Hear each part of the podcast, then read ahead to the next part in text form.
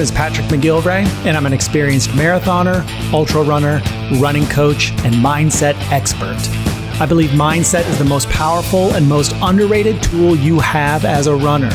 So I've devoted my life to helping runners like you develop the mindset you need to fuel your inner fire and become the badass runner you are meant to be. This is the Running Mind Podcast. Well, hey there, and welcome to episode number 26 of the Running Mind podcast. My name is Patrick McGilvray, and I'm a weight loss coach for runners. And today I have something very special to share with you. It's an interview I did recently with Chris Wisman. Chris is uh, one of the co founders of Real Human Performance here in Cincinnati, and he's the director of their fitness programs. Chris considers himself more of a holistic health coach than a personal trainer, though.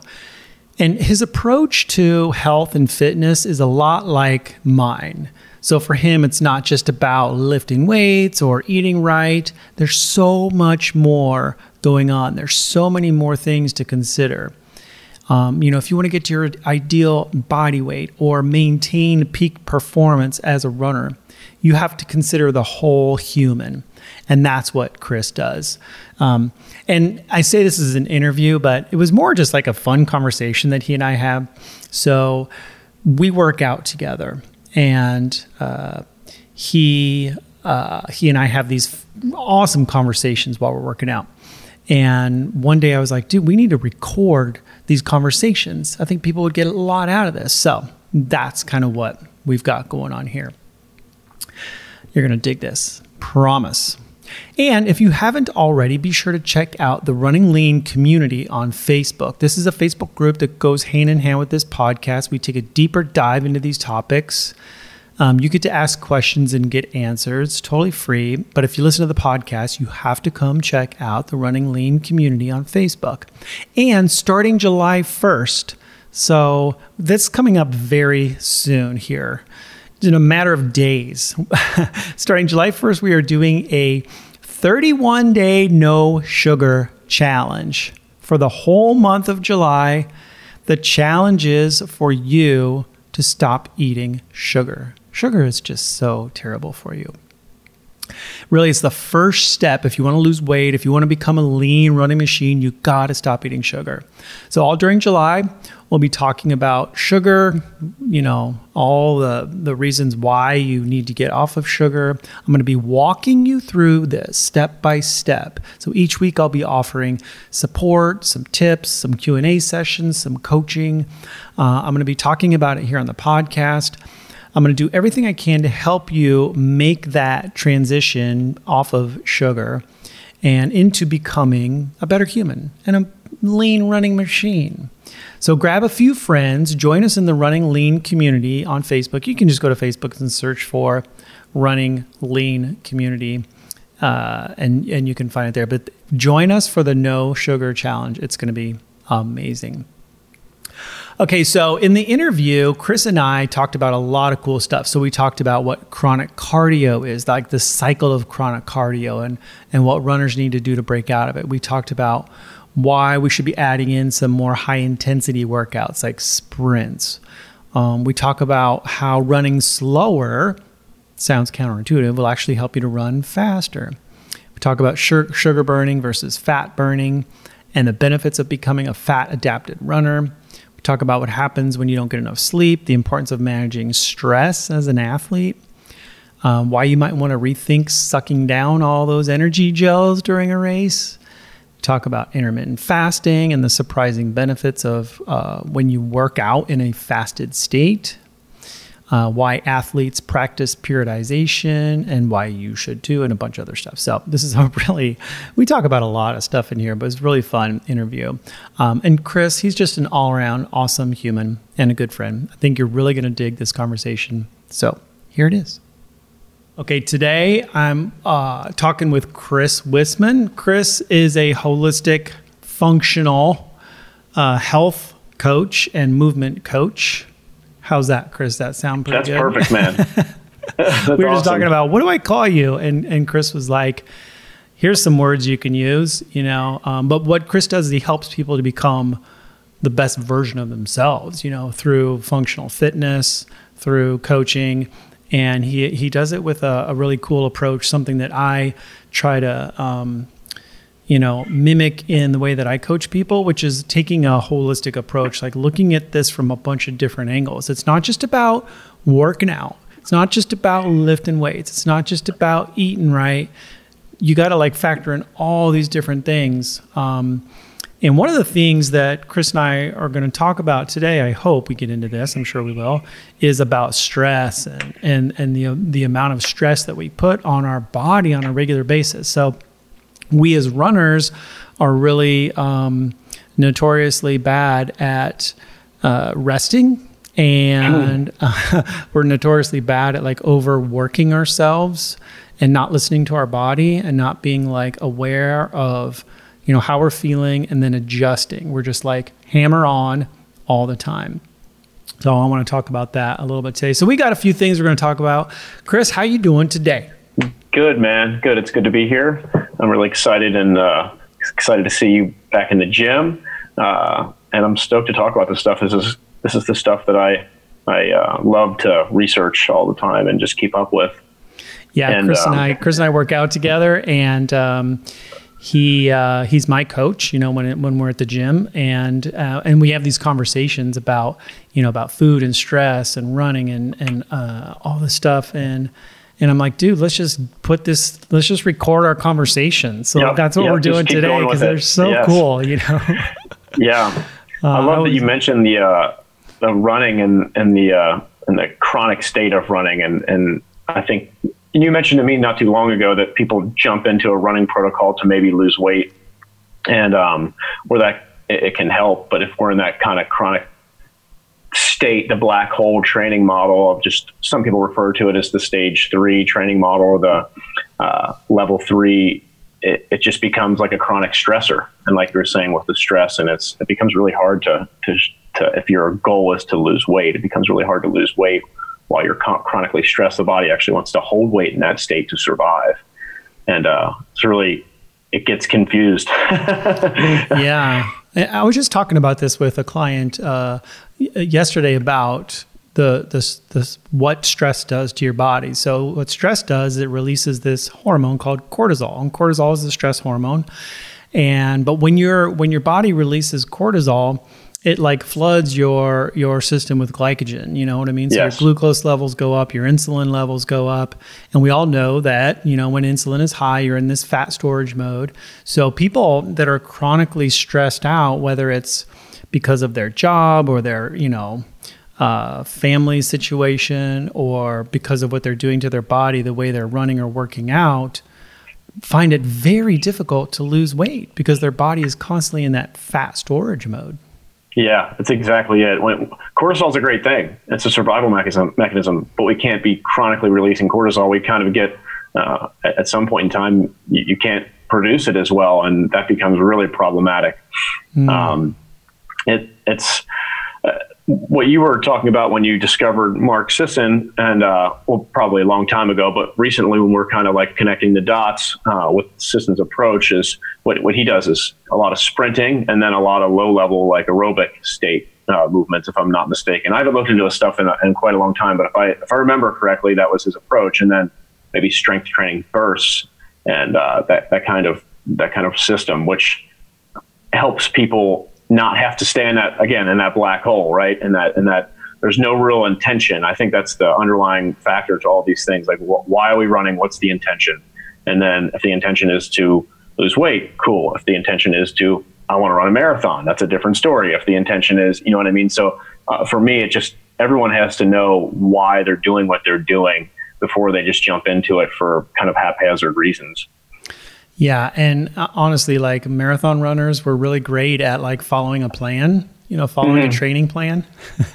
yeah, it's like run five miles today, and you're like, well, I don't really feel like it, but just do it anyway. Or I'm really sore. Yeah. I'm really tired. Just like do it anyway, and then do it tomorrow, and do it the next day, and do it three yep. days from now. And like this, just that what, what we do, you know. And we think we're like.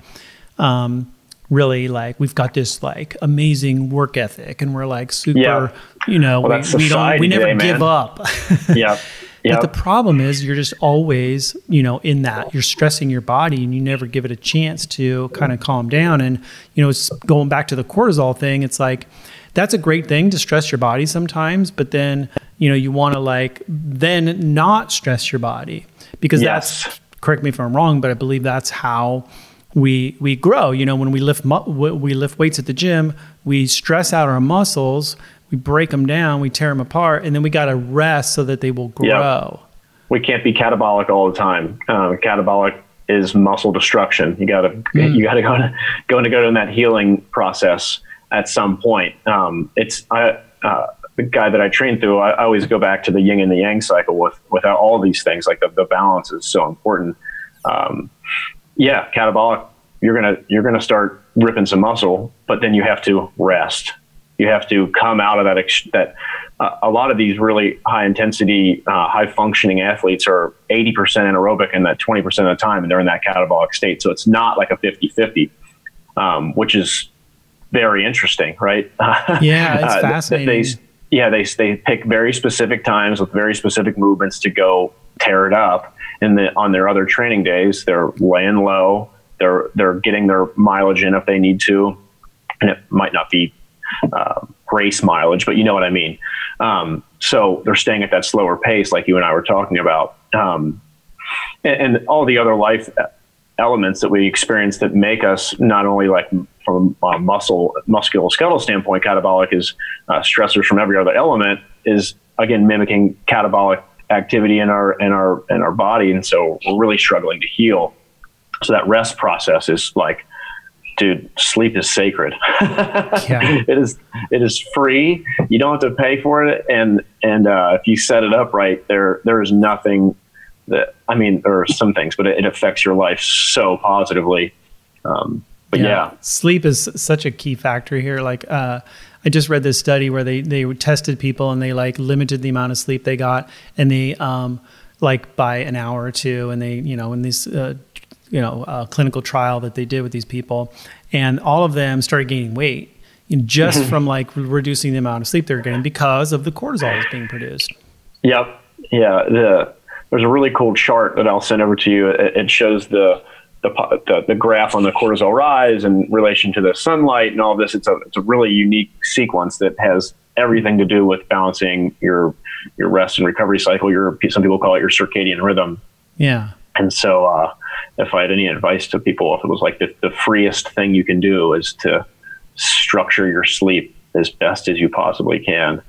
Yeah, for sure. Yeah. we notoriously don't get enough sleep. I mean, for sure. Yeah. Um, but going back, to, you you mentioned something that was kind of cool, um, talking about the intensity of the workouts, and so one thing I've been doing lately, and I've been having some good luck with this. In fact, I just did this this morning. Um, I did uh, some sprinting. So yeah. I go out for a, uh, and I try to do this once a week. Um, and I go out for a, uh, it's like a 20 minute run. It's really short, but incredibly intense. Like I do just a, yeah. like a half mile jog just to kind of warm up a little bit. Then I stop and get my heart rate down.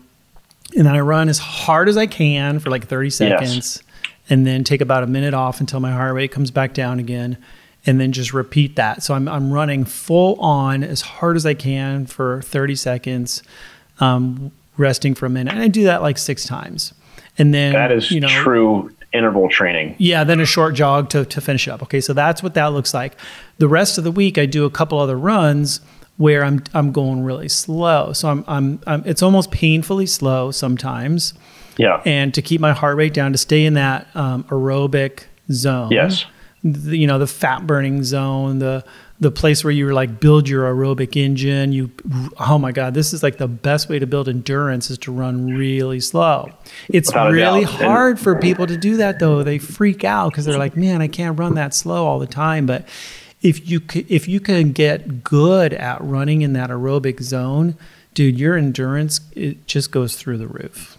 Especially if you regulate breath during it. Um, and the yogis figured this out a long time ago. Um, like really anaerobic is just like a, a, symptom of not being aerobic. Do you know what I mean? It's it's not like a different state. It's just like oh, I've become anaerobic now. like the the the aerobic, if you can control the, the breath during the aerobic process, the, the more you'll be able to uh, regulate your O2. And um, uh, there's a term I'm looking for specifically. Um, Brian MacKenzie talks a lot about this. And I'm excited for you and Jen to um, to talk about the the breath and maintaining aerobic zone.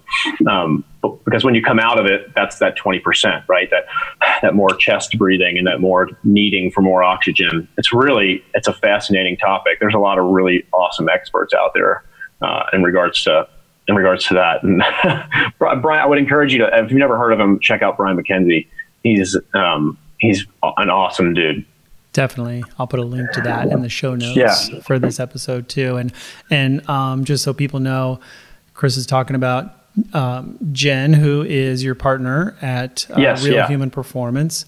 And uh, Jen and I are going to be having a conversation about breathing soon. Jen is a breathwork expert, and um, she's going to be talking about. Um, she and I are going to have a conversation about um, breathing and running and how to kind of reduce stress using yes. using breath work you know how to um, you know stay in that aerobic zone using your breath as a as a tool for that and and some other things that blow she blows my mind when she starts talking about breathing dude it's, it, awesome. it's really wild every time somebody comes out of her office they're like dude who is that? what in the hell? How does she know all these things? Um, yeah, so it, so I found that like the the slowing down has been one of the best things that I can do to improve my endurance. You know, yes. and and here's the thing that runners uh, struggle with. They're like, I don't want to I don't want to be a slow runner. I don't want to run that slow. But the thing is, in order to get faster, you got to start slower. You got to really yeah. slow down. You can, as you become, uh, you build that aerobic engine and you become super efficient at that slower speed, and you're incorporating some really explosive speed work, you can start ramping up your speed and, exactly. and it's going to be so much easier for you. Yep. Oh my God. Yeah. Without a doubt, you'll you'll that threshold will get higher and higher and higher and higher. Then your your efficiency of breath will be the same at a faster pace, um, and and it will seem just as easy. It, it, you just will keep be able to, being able to push that envelope, which is it's really cool. Yeah. So one of the issues that people have when they um, do this, what you know Mark Sisson calls chronic cardio, is mm-hmm. that you know they get just into that anaerobic zone and they just stay there all the time. Like every difficult is or every uh, workout is like you know moderate to difficult intensity. Like every yes. single workout is the same. There's not enough rest and recovery period in between there. This leads to burnout. It leads to chronic stress. It leads to inflammation. Um, That's the hardest thing ever when it comes to developing a workout program for the general population because uh, most people are chronically stressed, right? We go, as you know, we go through at Real Human Performance, we go through cycles, right? Uh, uh, we'll go through a heavy phase, we'll go through an endurance phase, we'll go through a rotation and a power phase, and et cetera, et cetera. Uh, with and they're very strategically placed. Um, one after the next, so we can lead in these different zones. But the problem is the uh, the, capacity takes takes quite a bit to get, if that makes any sense, to have the capacity to say do a heavy set of three on like a trap bar, uh, squat, deadlift, whatever you want to call it, or uh, a heavy set of three on a push press, um, or a, um, a heavy sled pull. You have to be really a balanced human being to be able to go in there and and push it like a corporate athlete, if you will. So that's why my my my passion is just really helping people understand their life stressors. Um, like like you said, it's easy to build on that, but the the foundation, like we're talking about, has to be laid, and um, sometimes that's hard to convince people to take the time to do. If that makes sense. Yeah, and yeah, and it's building the foundation. It's like the it's the foundation. You know, I mean, it's like the most important part. It really yes. is. Um, and then there's this idea of like periodization, you know, or like you know, uh, you know, just you know, uh, following like not only listening to your body and kind of like uh, if you need a rest day, take it, but also like like uh, professional athletes, for example they go through these training seasons, you know, so they'll have a season where they start out really slow and then they gradually build in intensity. Um, and then they, you know, get to this critical point. They do whatever event they're going to do. And then there's this period of rest, you know, Yes. where they're not doing any, hardly any training at all. And, you know, that gives your body a chance to like, you know, rebuild and the inflammation to come down. And you get to do other things like, uh, spend time with your family and connect Yep. with your friends and you know do hobbies and all these other things that that you like to do that make your life worth living you know? Um, but again there's like this idea in the in a, in a, lot of runners follow this which is like you're always training. So you're always at like this intensity level of like a seven or something seven or eight you know? And it's just like that's Yeah. all you do like 100% of the time. There, there's a reason that athletes pay coaches a lot of money to design them periodization protocols. Um, it, it, because it's keeping them from getting injured it's it's ex- lengthening the lifespan of their sport and um, and then making money right? So it, it's that's the professional i guess my point is the professionals do it like that for a very good reason. Um, you don't have an option. Everything is very crucial in that world. It's, their, it's how they make a living. yeah and i i can't um i'm not a professional athlete Yeah, no, right? but I can say from my own experience of years of like just pushing it all the time that I was stressed out. Uh, I was always, um, I was inflamed. Uh, I was, you know, addicted to car to carbs and sugar, like in glucose. Like I was running on on sugar, you know, and um, I became, uh, you know, I started gaining weight and I started becoming, you know, uh, pretty stressed out and inflamed and just like uh, unhealthy as a runner, which is a crazy thing to think about, you know, because Yeah. most people think, oh, you run marathons, you've got to be like the healthiest of the healthy. And it's just not true. There's plenty Yeah. of people out there that are just like, were just like me, like I was, which is like, just you know totally addicted to carbs and, and sugar running on glucose taking 18 you know gels with them for a long run or whatever Right. and just like never you know always gaining weight always under stress and um, not understanding why they aren't in perfect health Intention, man. You're, that's exactly it. What is the what, what is your intention here? And then if it's not, if your intention isn't lining up, the results aren't lining up with the intention. There's something wrong, and that sounds like that you discovered that. I had a similar thing um, a couple years ago on my birthday. From uh, I guess it was my 30th birthday. I started feeling really dizzy in a restaurant. I don't know if I may mention this on the last podcast. Did I? um, I don't think so. Um, anyway, because it, was, it's kind of a like a eye-opening experience. Got really dizzy uh, at a restaurant on my birthday. I was under a lot of stress at the time. I was sleeping probably four or five hours a night, probably four coffees a day. Um, any element of life that I could think of, I was getting stressed from. I was trying to make a pretty extreme diet change. I was heavy, heavy strength training. It wasn't like an 80 20 for me where the 20 was strength. It was like probably four days a week of heavy lifting and um, very little aerobic activity. So I ended up uh, passing out in this restaurant, and what it looked like I went into anaphylactic shock, and no one was really ever ever really able to give me any answers. So I went to the hospital and um, got all the scans and the tests, and uh, I I believe that I just have a had a total shutdown of my nervous system. It was it was the craziest thing I've ever experienced in my life. Um, but it was just from chronic stress, right? It was just without recovery. I and and uh, the body perceives uh, stress perception is almost all the same, whether it be physical, mental, or emotional, or nutritional, or dehydration. All these things equal kind of the same thing at the end of the road. It's a hormonal dysregulation. Uh, it's and and you can't recover without setting down, getting out of that catabolic lifestyle, getting out of that catabolic state, and and resting. And so once I understood that, it didn't really. I I, I kind of had to make a lot of changes, and that's kind of why I was making mention on like being very cognizant of my caffeine consumption because I can become addicted to that very fast, and I notice my cortisol getting jacked up. If I'm if I break that one coffee in the morning and I start doing two a day, I I, I know uh, like a weekend I'm like oh I, I, I mean, your mind tries to play tricks on you. It's like, ah, it's all right. You're you're running low today. You're about to do a X, Y, and Z. You should get a little extra energy, and it's fake energy. At that point, it's not. I'm borrowing. I'm borrowing that energy. So, and, and everyone's different in that regard. So, it's just uh, yeah, that the, the stress element of all this is is um is of the utmost import, utmost importance if you're going to be doing any kind of activity. And it's hard, man. That's life right now. Like people have kids and people have really intense jobs and they have to maintain relationships at home and at work and with their family and um, so that the balance. Yeah.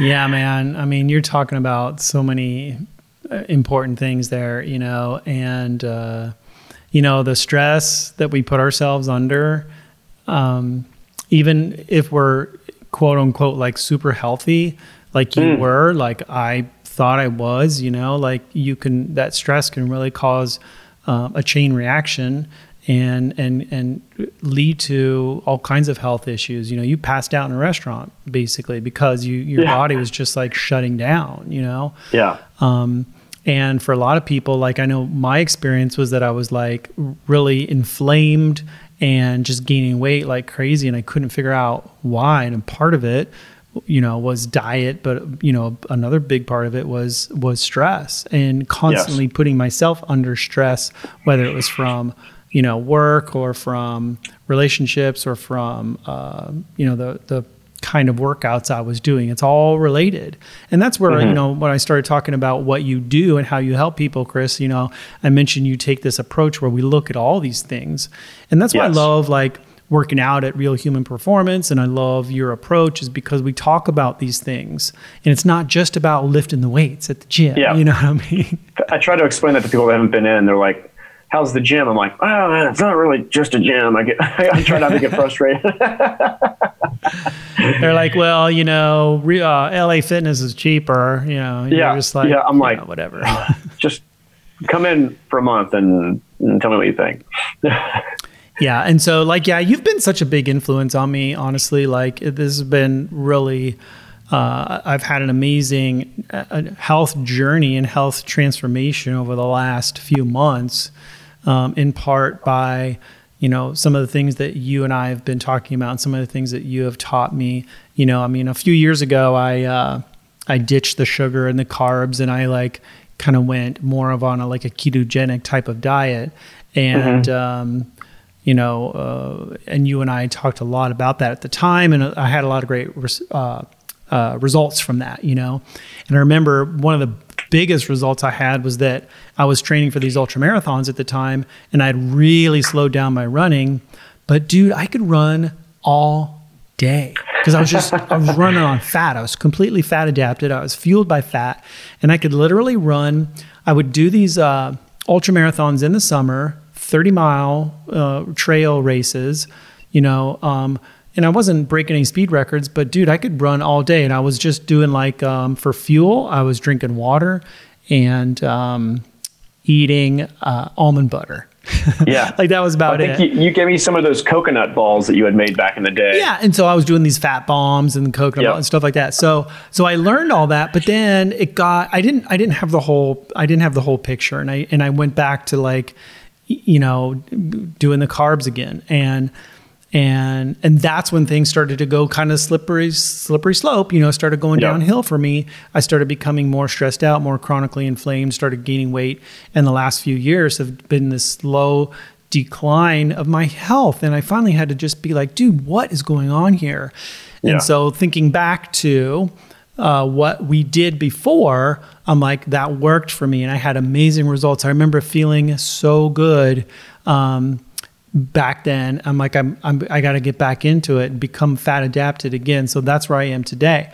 Um, and these last few months have been uh, amazing. You know, I've lost like 35 pounds, dude. Yeah, dude. I'm not inflamed um, anymore. Like I can see my abs again, you know so happy I could be a part of that. That's freaking cool. Um, uh, but and, but one of the things that I really had to wrap my head around is that you know running is not a really effective way to just lose weight. You know what I mean? I was trying no. to use running to lose weight, and I kept running more and more, and it wasn't working. But now I understand it's it's more of a hormonal issue. You know, and and once I figured that out and then figured out some of the stressors that I was putting my body under, uh, the weight, you know, just started melting off.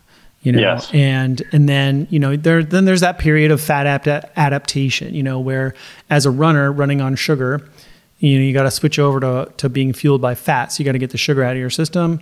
it Takes a few weeks, but then once you get to that point, dude, that's where the magic happens, and that's kind of where I am today, and I love it.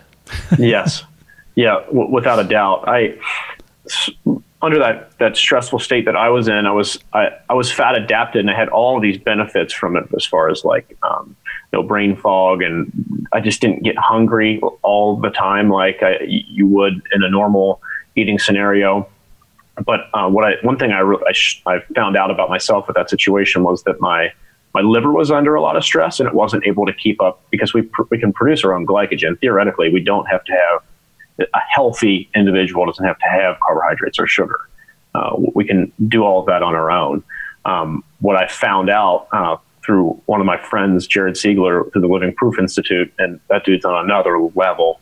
Um, but that I wasn't. I just he, he just pointed me in a couple directions. He didn't tell me very much, but I, I uh, intuitively discovered then that I was not producing glycogen. My liver was really stressed, so I had to back off a little bit and then then really slowly reintroduce and find what my kind of we talked about last time my metabolic type was.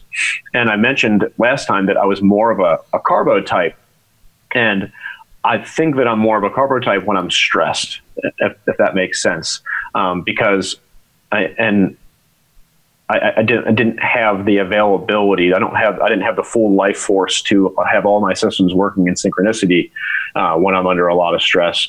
And now with this recalibration of sleep after the break and uh, coming back and then having a, a consolidated schedule, I can really tune all these things in.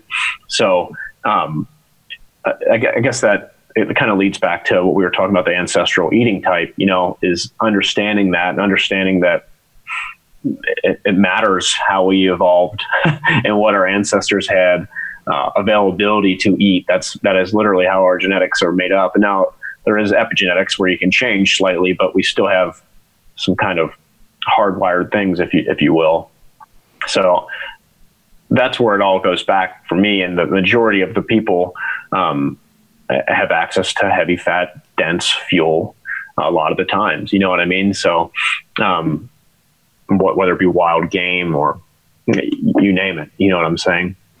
So yeah, and and I've been like really fascinated by that whole topic lately of ancestral eating, which is yeah. basically eating what your particular ancestors ate. You know, like when you just say like the paleo diet or something like that, that's kind Yeah. of a one size fits all for everybody, and Yeah. everybody has their own interpretation of it. Some people it means just eat bacon all the time. Some people is like just eat cheese all the, or whatever. You know. Yeah. Um, so, but if you can, if you can look at your particular genetics and your particular ancestral eating patterns and the things that your particular ancestors did, my ancestors come from uh, Western Great Britain, Ireland, and Scotland mostly, Yeah. and so they were eating a lot of uh, um, fish and a lot of.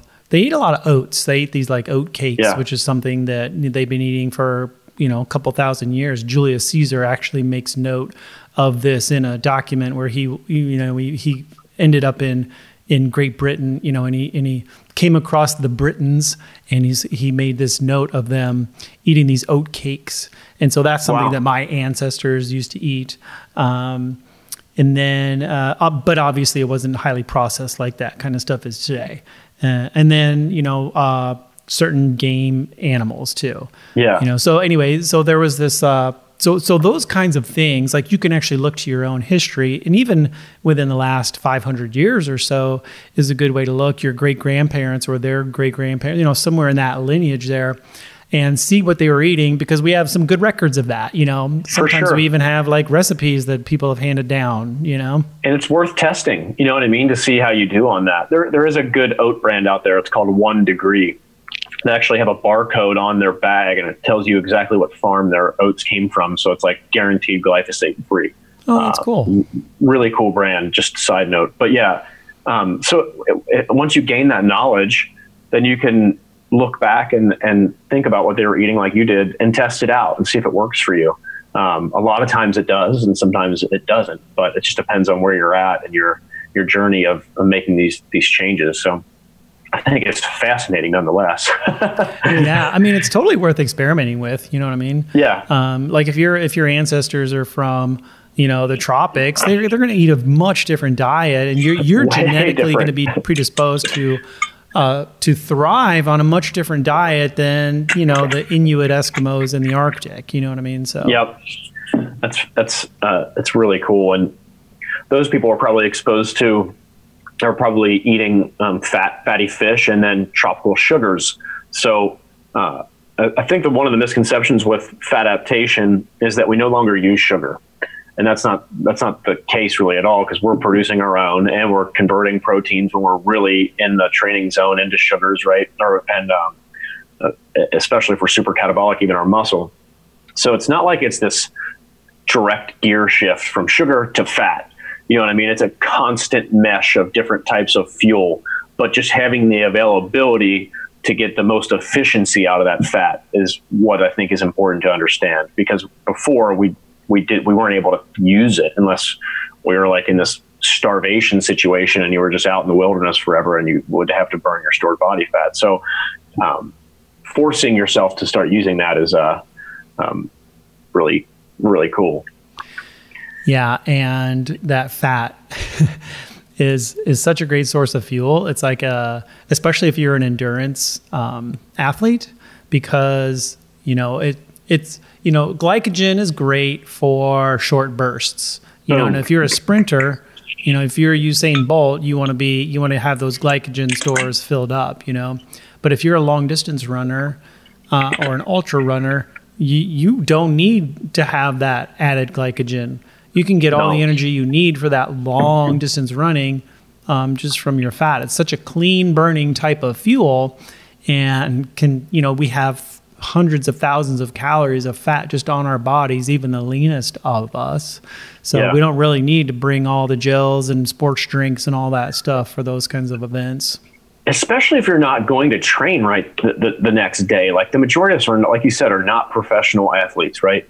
So it, the after you train, a healthy body can go without fuel immediately. And we are you mentioned uh, fasted workouts. Um, I know a little bit more on on waiting after the workout in regards to again a, a, healthy body. If you do your exercise or your run, you can wait a little bit and let the body do its natural hormetic process.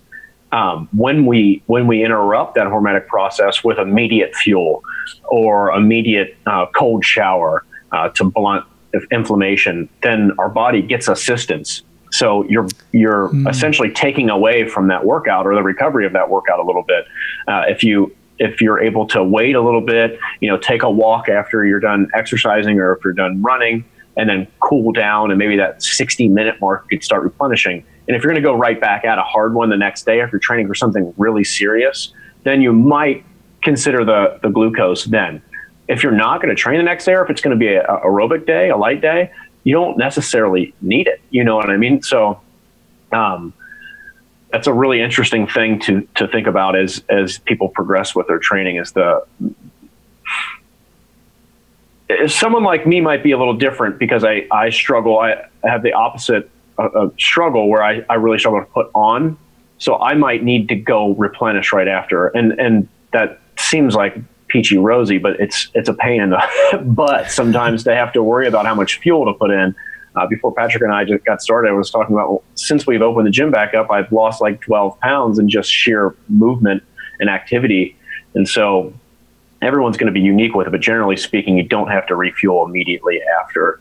And sometimes, um, from what a lot of these guys are saying, there's huge benefits to going into a workout again, I want to keep stressing a healthy body going into a workout fasted. Mm-hmm. Um, uh, we're talking all sorts of anti-aging effects, and then um, and then being more sensitive to insulin again, and um, tons of things, uh, which I think is fascinating. Um, growth factor and hormone regulation and testosterone production, and it's really wild. And to be honest, you mentioned that in our, our note overview. I hadn't looked at that in a, long, in a long time. And I thought it was fascinating when I, when I started pulling the stuff back up and I was like, dang, I wasn't sure. I didn't know about all that, at least anytime recently. I wasn't, I wasn't up on the research there. It's pretty cool. Yeah, a couple of the things that I love about working out in that fasted state is uh, number one, you you produce more adrenaline, which means you Yeah. can actually work out a little harder than if you are working out in a fed state. Okay, so number one, you can you're you can intensify your workouts and do some good explosive training, um, and it's good for the long distance training too. Number two, you produce more growth hormone when you're in that fasted state, so you can actually Yes. like the you're going to get better results uh, from your from your workout, and the recovery time will be shorter because of that growth hormone that's being um, produced. It's kind Um, of like that hormetic response I was talking about, right? Like you're not assisting your body in this process that it has to do, and it gets better at it. make sense? Absolutely. And Yeah. then if you're like trying to lose weight, working on a fasted state is a great way to really access those fat stores and start to use the fat for fuel, me- meaning you're burning body fat while you're working out.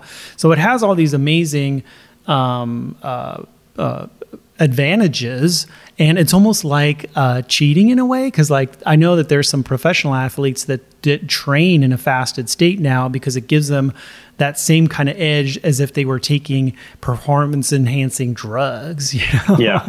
without any Yes. of those crazy side effects It's you're exactly right. I mean the the clarity you get sometimes on a fast is like it, your body's not wor It, it can focus on what you're the task at hand.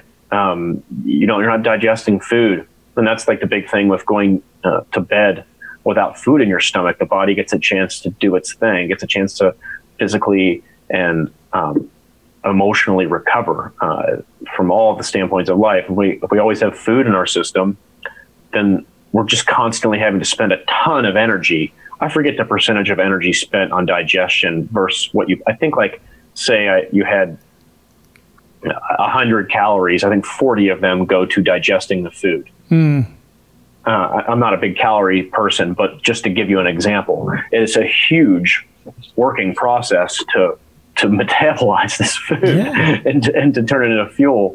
And the body gets hot when you when you're eating a bunch of food. Like my body temperature will go way up. I can f- just physically feel like radiating heat when I have a lot of food to process. So just think about how much work that is. Um, so there's a reason that all the all the ancient ancient traditions and religions have incorporated fasting for since the beginning of time Yeah. because it mimics something we had to deal with, like the feast famine cycle when we were out in the wild. Like there might be Mhm. times when we didn't get, and everybody talks about that, but it's it's real. Like there's times we went without food for a long time. and so- we were fine Fine, totally fine. Uh, you touched on something though that's really important too, also for for long distance runners, that when you are constantly shoving food um, into your stomach while you're running, especially doing these longer events, you're you're spending a lot of energy digesting that food. So um, so uh, energy and blood gets pulled away from your extremities, from your muscles to work in in digesting, especially for the uh, ultra runners who are eating actually like a lot of food, like pizza and I've potato chips that. and stuff I- like that I- out there. You know. Um, I noticed so, that.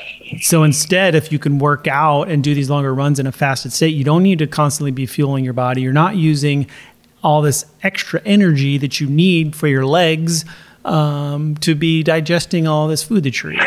I mean, it makes sense, Exactly. right? It's totally yeah. You know, it's yeah. It's it's right. It's exactly right. Um, yeah, I noticed. I, I, would, I would watch. I watch a lot of ultras. I'll watch the ones in Colorado and the and uh, what's it called Leadville, and it's just something Oh, yeah. that I, I don't. I, I've never done one. I've always wanted to, so I end up watching them. And, and these guys are like at breaks eating big pieces of pizza. I'm like, what are you doing? I've done mean- it. I mean, and I, I will totally tell you, like, I was eating so much food. Like, when I did my 100 miler, I, I ate so much food. And I honestly, looking back on it, it was a, probably a lot harder than it needed to be for yeah, me. do you, think know? there's a, a better way to fuel at these breaks for people? And, and I'm, not, I'm not trying to be judgmental, but I just assume there's got to be some. Why is it that we just resource to junk at the breaks? My ex- the excuses that I've heard is that we burn it so fast that it doesn't matter. I don't. I mean, like you get a cellular response from everything that you're putting in. Um, so it's like, is there something better we could be doing for these guys and you guys at these and gals at these checkpoints to not have to have all the the garbage. Yeah, like I was under a lot of GI distress during that particular race. For that sure. I did.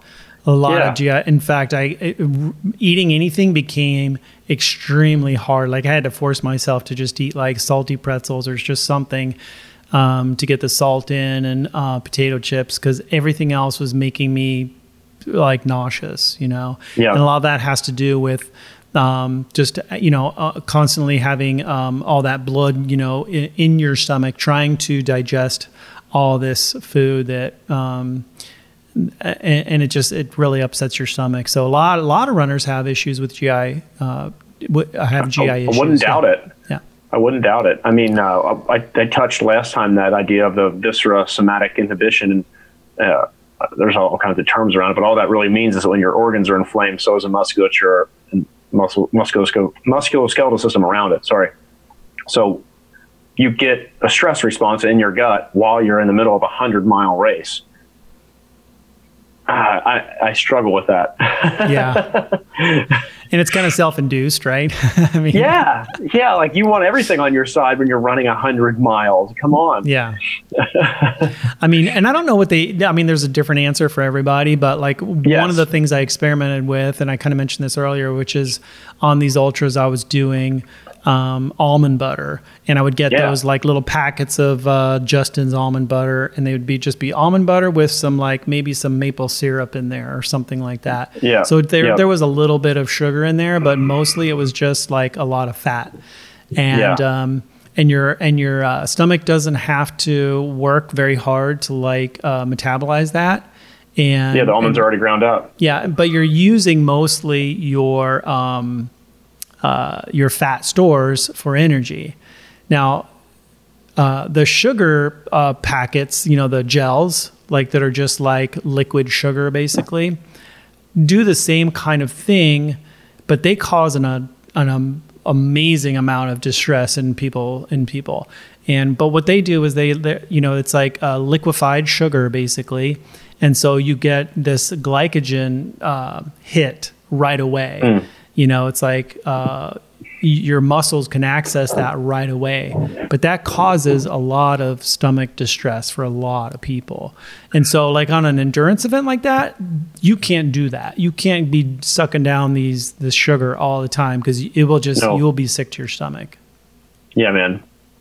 Uh, I, I did an adventure race with my uncle uh, quite a while ago, but I remember I'd never had one of those gel packs, and um, I remember tasting it, and I was like, "Whoa!"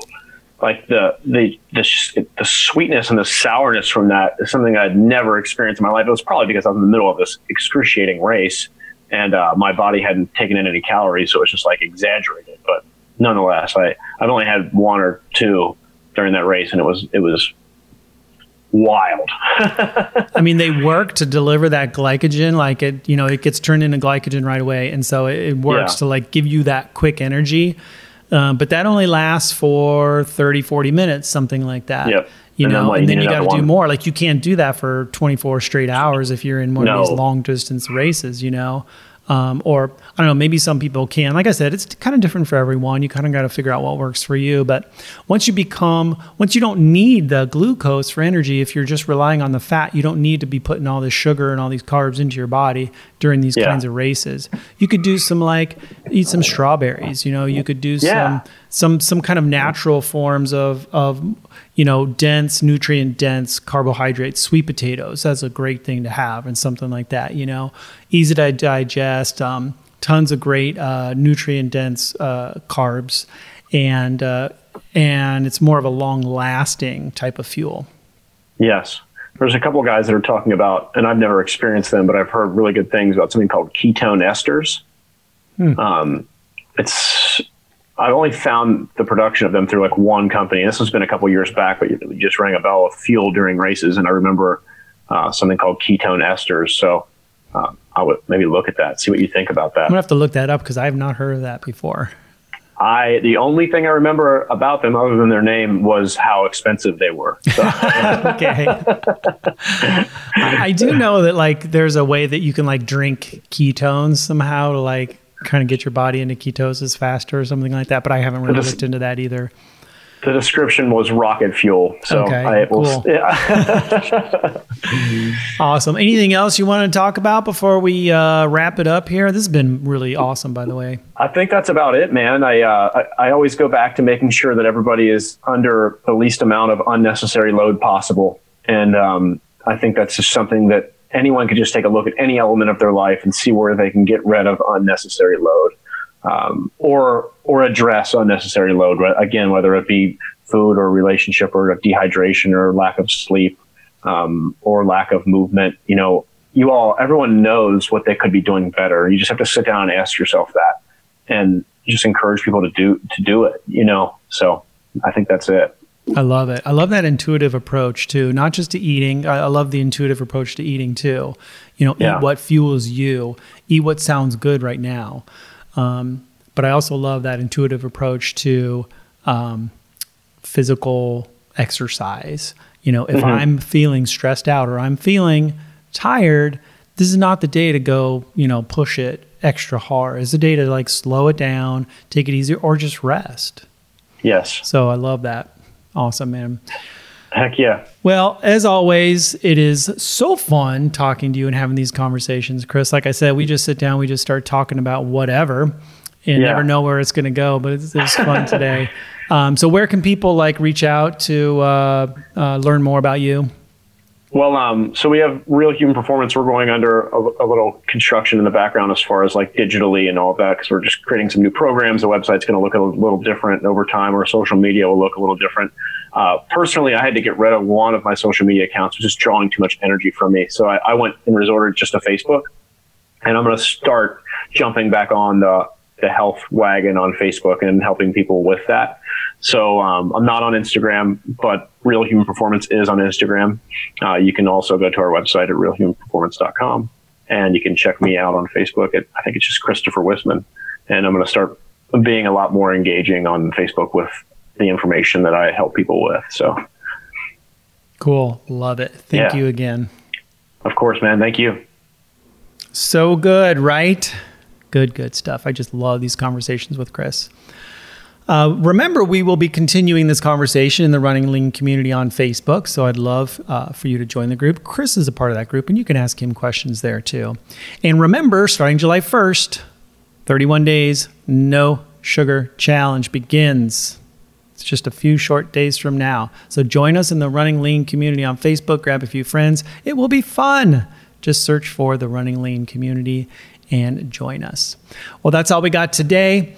As always, lots and lots of love to each and every one of you, my friends. Keep on running lean. I'll talk to you soon.